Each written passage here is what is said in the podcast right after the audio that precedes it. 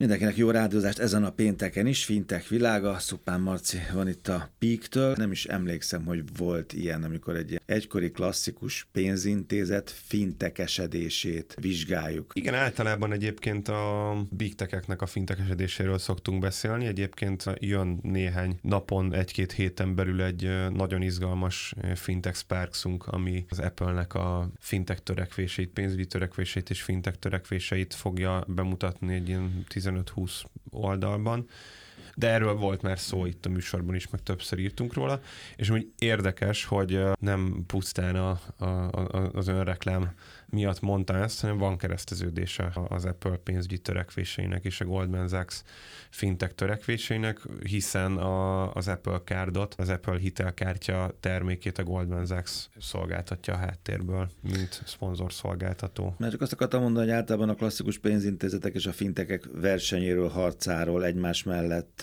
éléséről beszélgetünk sok-sok műsoron, hogy keresztül, hogy most már ebben a hatodik, vagy nem tudom, hanyadik évben, de ez érdekes, mikor egy, egy ilyen nagy nagy, hatalmas hajó, teherhajó, ugye régi hasonlattal élve, ez, ez így elkezd így fölaprózódni, és egész másfajta arcot mutat, és egész másfajta élményrendszert kíván adni a fogyasztóinak. Abszolút, és nagyon-nagyon izgalmas ezeknek az óriás méretű bankházaknak a egyébként nem is csak a fintekesedése, hanem az elmúlt 10-12 éve, vagy mondjuk az elmúlt 15 éve, mondjuk a 2008-as válságtól történt, és valójában ennek a trendnek köszönhető az, hogy elkezdtek ennek a trendnek, meg a fintek trendnek a kereszteződéséből jön ki az, hogy, hogy elkezdtek fintek irányba nyitni, és megpróbálnak tech cégként működni. Még egy nagyon érdekes összehasonlítás egyébként, csak így ilyen el tudjuk helyezni egy koordinátorrendszeren a Goldman Sachs. Ez egy 112 milliárd dollár piaci kapitalizációjú cég, ami, ahogy itt szoktuk mondani a műsorban, az, az sok pénz,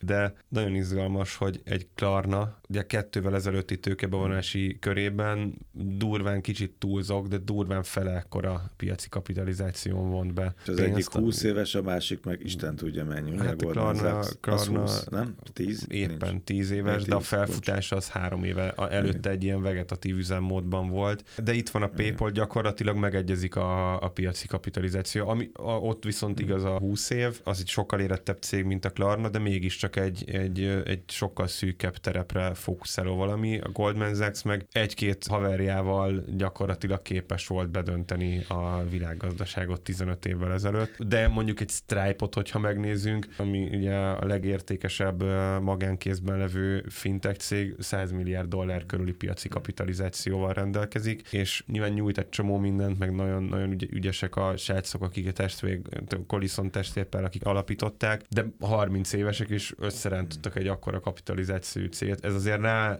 mint egy Goldman Sachs, ez rámutat azért arra, hogy itt iszonyatos torzulások vannak. Na hát és akkor mi történik, amikor ez, a, ez az egyébként nem túlárazott brutális erőforrásokkal rendelkező mamut kap egy pofont 2008-ban, majd kap még egy pofont az egész szektor 10, 12, 13, 15 környékén, amikor elindulnak ezek a a, hogy is szoktad mondani, a csatahajók között Igen, ezek a gyorsan kis mozgó kis, kis csónakok. És a Goldman Sachs egészen merész kijelentéseket tett az elmúlt időben, gyakorlatilag jelen időben kijelentették azt, hogy ők egy technológiai platform. Ami, hogyha megnézzük azt, hogy 15 évvel ezelőtt hol álltak, akkor szerintem minden hallgatónak megvannak ezek a klasszikus Gordon Geckos, uh-huh. tőzsdecepes és hasonló Wall Street farkas, stb. Uh-huh. befektetési piacot, Wall Street-et bemutató filmek, cikkek, Lehman-nal kapcsolatos, nem is feltétlenül a probléma, hanem az egész világ tudott, hogy ilyen brutális mennyiségű tőkét kezelő, lassan mozgó mamutok, akihez nem tudsz hozzászólni, hogyha nincsen, tudom én mondjuk magyar viszonylatban mérten 1-2 milliárd forintod, mert nem vagy ember a szemükben, vagy nem vagy ügyféljelölt a szemükben. Ezek elkezdtek elmozdulni oda, hogy kérem, mi nem befektetési bank vagyunk, nem kell hozzánk egy milliárd forint, hogy, hogy, hogy, hogy szóba álljunk veled, hanem megnyitottuk a, a lakossági üzletágunkat, elkezdtünk személyes kölcsönöket nyújtani, elkezdtünk hitelkártyát szolgáltatni, amivel meg lehet venni akár a, a tejet kenyeret a boltban, tehát ez egy milliárd forint beszállóra, ezer forintra. Átmentek igen. oda, hogy én adok neked ezer forintot. Mm. Egészen elképesztő a váltás, és még tovább mennek azt mondják, hogy mi már nem is pénzügyi szolgáltató vagyunk, mi egy tech cég vagyunk, egy tech platform vagyunk. Egyébként szolgáltatjuk továbbra is a befektetési banki tevékenységet, ami nagyon jól jövedelmez, és hát röhögnek a markukban, mert gyakorlatilag itt nem kell befektetőkkel tárgyalni, nem kockázati tőke befektetőkkel tárgyalni, hanem a saját jól jövedelmező tevékenységükből gyönyörűen ki tudják finanszírozni hosszú éveken vagy évtizedeken keresztül azt, hogy valójában technológiai platformá váljanak, és bőven kibírnak olyan mellényúlásokat egy-egy termékirányjal vagy, vagy albrenddel, vagy, vagy piacnyitással, amiben egyébként egy fintech startup már egy érettebb fázisban is felborulna. Lásd a mostani időszakot. Abszolút. Igen. Vannak egyébként abszolút pozitív elemei, de nagyon, mert egy jó néhány mellényúlást látunk, de látunk emellett sok felvásárlást is, tehát a másik, ami egy óriási erő ezeknek a, vagy akár egy Goldman Sachs kezében, hogy nem feltétlenül kell mindent kitalálni házon belül a stratégiát kitalálták, hogy nyilván kommunikációban is jobban hangzik tech cégnek lenni, mint világválságot okozó befektetési banknak. Igen. És így lemossuk a gyalázatot. Ha esetleg... Hát azok igen, nem is mi voltunk, hát, hát az, a, az a régi, a nevünk az ugyanaz, de... Egy piros ennyire. Markusszal ismerkedjünk meg mindenképpen, Markusszal ugye? egyébként már megismerkedhettek a, a hallgatók egy pár évvel ezelőtt, amikor indult, akkor, akkor beszéltünk róla, akkor is beszéltünk róla, amikor betört az Egyesült Királyság piacára, és hát az látszik, hogy ilyen, ilyen nagyon kétes elemek. Hogy mondjam, a termék stratégiája furcsa. Ahogy mondjuk egy,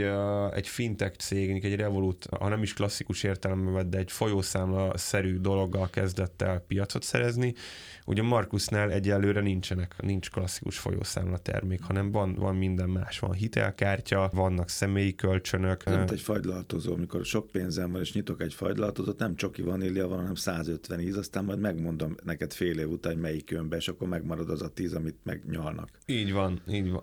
Abszolút, abszolút így van, és ez az, amire céloztam, hogy uh, itt van pénz, van pénz persze. arra, hogy próbálkozzanak. Viszont az is valószínű, hogy ami, amiben egyszer beletalálnak, azzal meg nagyon sikeresek lesznek, mert arra is lesz pénz, hogy azt a pozíciót, ami, amiben jók, azt meg hosszú hmm. távon tartsák. És azt gondolom, hogy tartani is fogják itt 14 millió lakossági ügyfélről beszélünk. Tehát még egyszer mondom ezt a, ezt a brutális párfordulást. 15 évvel ezelőtt akkor tudtál hozzászólni a Goldman Sachshoz egy kis túlzás, hogyha volt egy milliárd mm. forintod arra, hogy odad nekik. Most meg 14 millió lakossági ügyfelük van, akiknek ők adnak pénzt arra, hogy a hitelkártya tranzakcióikat rendezzék. Érdekes egyébként, hogy ebből a 14 millió ügyfélből, tehát ők a Marcus brand alá csoportosították be ügyesen, mondhatnám, hogy akár, akár azt is, hogy trükkösen a Apple kárdot is, és a 14 millió ügyfélnek körülbelül a fele egyébként így került be hozzájuk. De hát hmm. mondhatni, hogy trükközés, de mond, mondhatni azt is egyébként, hogy találtak egy nagyon jó disztribúciós csatornát, az Apple-t, tehát gyakorlatilag össze tudtak bútorozni úgy egy valóban egy tech céggel, akinek egy milliárd körüli, egy milliárd fölötti ügyfele van, és elkezdte őket az amerikai piacon értékesíteni. Más kérdés, hogy egyébként egyelőre masszív veszteséget termel ez az üzletág. Megint csak azt mondom, hogy a felszínen aztán, hogy az, hogy mi a valódi driver ezeknek a termékeknek, az egy teljesen másik kérdés. Itt azt látjuk, hogy a legutóbbi jelentésük szerint a hitelkártya hitelportfólióra vetítve, tehát a hitelkártya mögött álló teljes hitel összegnek a 2,93 a az, ami bukó, ez sok. Tehát általában a, a, a klasszikus bankok, akik mesterei a lakossági hitelkártya szolgáltatásnak, zászlóshajóként tekintenek bevételi soron a hitelkártya, hitelkártya termékeikre,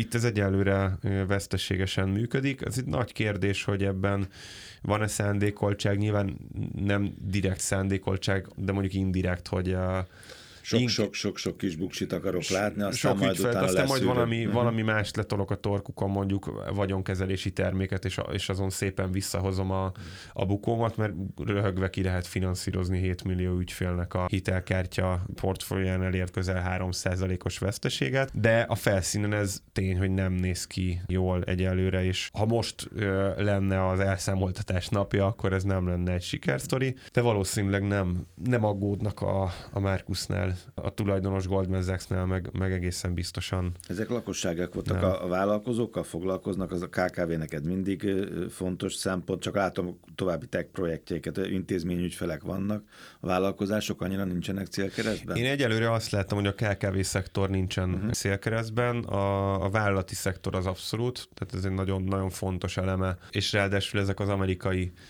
értelemben vett vállalati ügyfelek, akik akár több milliárd Nagyok. dolláros forgalmakat bonyolítanak éves szinten. Nagyon izgalmas technológiai fejlesztéseket látunk itt. Látunk olyat, ami még, még, még kicsit ilyen európai szemmel ködös, de ez lehet, hogy csak azért van, mert ugyan azt gondoljuk, hogy így távolról értjük, és, és tudjuk, hogy hogyan működik az amerikai gazdaság, meg az amerikai vállalkozói lét, illetve szektor, de, de és lélek. De, és lélek, de, de mégsem vagyunk natívak, úgyhogy a, látunk olyat, amit magyar szemmel nem igazán lehet értelmezni. Van egy Márki nevű platformjuk, ami egy apikon elérhető platform, mindenféle funkcionális apit kínálnak kezelés, adatelemzés, ugye, hogy olvastam. Így, de akár, akár tranzakciós bankolás szintig is lemennek. Van egy TXB nevű szolgáltatásuk, vagy divíziójuk, ez, ez klasszikus tranzakciós bankolást biztosít, itt is próbálnak technológiai alapokra helyezkedni, itt kifejezetten nagyvállalatokat szolgálnak ki, és, és a, a húzó termék az a nagyvállalati treasury szolgáltatások, gyakorlatilag most nagyon leegyszerűsítve a nemzetközi kereskedelemhez kapcsolódó deviza, illetve valuta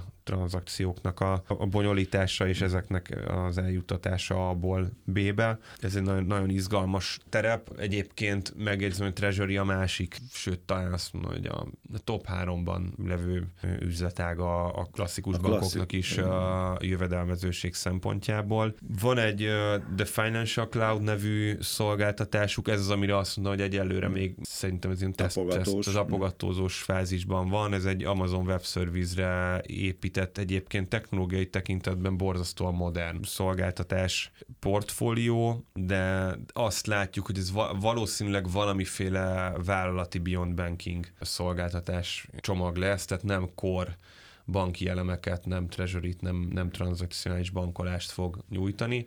Aztán, hogy felköltöztetik -e ebbe a felhőbe a korszolgáltatásokat is, az egy jó kérdés én azt sejtem e mögött a projekt mögött, hogy mint hogy általában a felhő alapú projektek mögött ez szokott lenni, hogy a költséghatékonyan elér, elérhetővé teszi a kisebb méretű ügyfeleket is. Tehát lehet, hogy ez lesz majd az a, az a, az a lépés, az a, az a lépés amikor nyit arra felé nyitnak a nagyvállalatok irányából a kis közepes vállalatok irányába. Oké, okay, szóval akkor rengeteget költenek, nagyon sok hangszeren játszanak. Ugye? Nagyon sokat, több mint 5 milliárd dollárt költöttek eddig a, a fintekesedésre és a, a platform platformosodásra. Ami egy érdekes kérdés, hogy sok-e vagy, vagy nem sok, mert ha megnézzük a Goldmannek a teljes árbevételét, akkor ahhoz képest elenyésző itt néhány év alatt. Ellenben egyébként sok startup meg összesen nem von be ennyi tőkét a teljes életciklusa alatt, és azt mondjuk, hogy hú, mekkora tőkét von be mondjuk a Revolut, vagy, vagy egy Klarna, vagy, vagy egy ilyen közepes, nagyobb méretű, akár unikorni státuszban levő startup, tehát egyébként meg, hogyha a fintech versenyt nézzük, akkor, akkor meg borzasztóan sok pénz. Ez megint elvilágít arra, hogy, hogy minden nézőpont kérdése, és hogy milyen elképesztő versenyelőnyben tudnak lenni ezek a nagyméretű játékosok. Legyen szó akár egyébként egy Goldman-szerű bankcsoportról, vagy legyen szó tech akár cégről. egy big tech cégről, aki, akinek megint az 5 milliárd dollár az olyan, hogy veszett már több is. Jó, hát ez nagy kérdés, de hát ez mindenhol nagy kérdés, hogy ez a mostani gazdasági helyzet akár Európában, akár Amerikában. Meglátjuk, hogy ott mit hoz a jövő. Hozzá egy ilyen tapogat tavatózásnál mit eredményez, ugye? Tehát, hogy maradnak a klasszikusnál, vagy jobban átterhelnek, majd tisztul a piac, látják, hogy mi az, ami kell a fagyiból, és akkor veszteségből egy csomó üzletág átfordul nyereségesbe, ezt most az idő fogja eldönteni. Nem? Abszolút. Én azt gondolom, hogy a, és az is látszik a piacon, hogy ezek a méretű bankházak nem, nem rövid távra teszik meg a tétjeiket. Ez, ez így volt mindig. Ez így volt, így volt egyébként most, hogyha visszagondolunk megint csak a válságra, alapvetően kicsit megviselte őket, de, de szépen ki tudtak mászni belőle. Aki diversifikált portfólióval rendelkezett, és ez egy nagyon komoly tanulsága a 2008-as válságnak, és most arra gondolok, hogy diversifikált szolgáltatás portfólióval rendelkezett, az kevésbé ütötte meg magát, mint aki, aki nagyon egysíkú szolgáltatás portfólióval rendelkezett, mint mondjuk egy, egy, egy Lehman Brothers és erre a tanulságra, vagy ebből a tanulságból kinövő stratégiai irányra abszolút ráillik az, hogy költsük a pénzt, ráadásul hát az elmúlt néhány hónapot figyelmen kívül hagyva, mert ez egy nagyobb időszak volt, nagyon olcsó volt a pénz, megérte költeni, költsük a pénzt, diversifikáljuk a szolgáltatás portfóliónkat. Nem baj, értjük, hogy, hogy mi az a szolgáltatás, amire költünk. Bocsánat, igen, visszakacsintok a két héttel ezelőtti műsorra. Igen, és építkezzünk hosszú távra. Aztán majd meglátjuk, hogy a fintech szektorral mi lesz legrosszabb esetben felvesszük velük a versenyt, legjobb esetben meg felvásároljuk őket. Igazi Pigmalion sztori volt, Szupán Márton Pik, jövő héten találkozunk az érdekességek, az információk a fintech.hu-n.